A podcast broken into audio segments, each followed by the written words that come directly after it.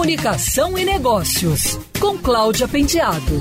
Oferecimento ABAP Rio, Associação Brasileira de Agências de Publicidade. É bem provável que a comunicação das marcas nunca mais seja a mesma pós-pandemia. O fato é que uma grande ficha caiu com força na cabeça de todos, colocando maior responsabilidade sobre tudo que é feito e dito por pessoas e empresas. Vários estudos vêm apontando isso. Um estudo recente da consultoria de branding e design GAD, chamado Covid-19 Desafios e Oportunidades para as Marcas Hoje, sugere que tudo tende a acontecer de maneira mais simples, mais verdadeira e com menos produção. Isso já tem se materializado no discurso das marcas, que agora estão descobrindo as possibilidades de uma nova simplicidade, optando, por exemplo, por filmar comerciais com celulares e adotando uma postura mais humana. Uma maior preocupação com a verdade e a autenticidade, que já era tendência antes da pandemia, deve se fortalecer. O mesmo estudo do GAD aponta que, de alguma forma, empresas vão passar a observar mais de perto a sua cadeia de parceiros e fornecedores,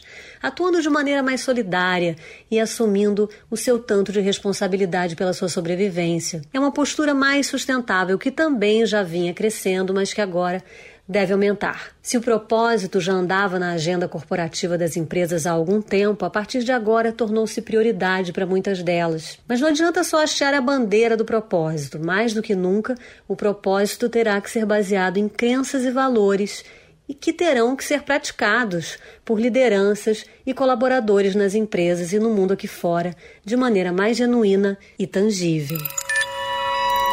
Quer ouvir essa coluna novamente? É só procurar nas plataformas de streaming de áudio. Conheça mais dos podcasts da Band News FM Rio.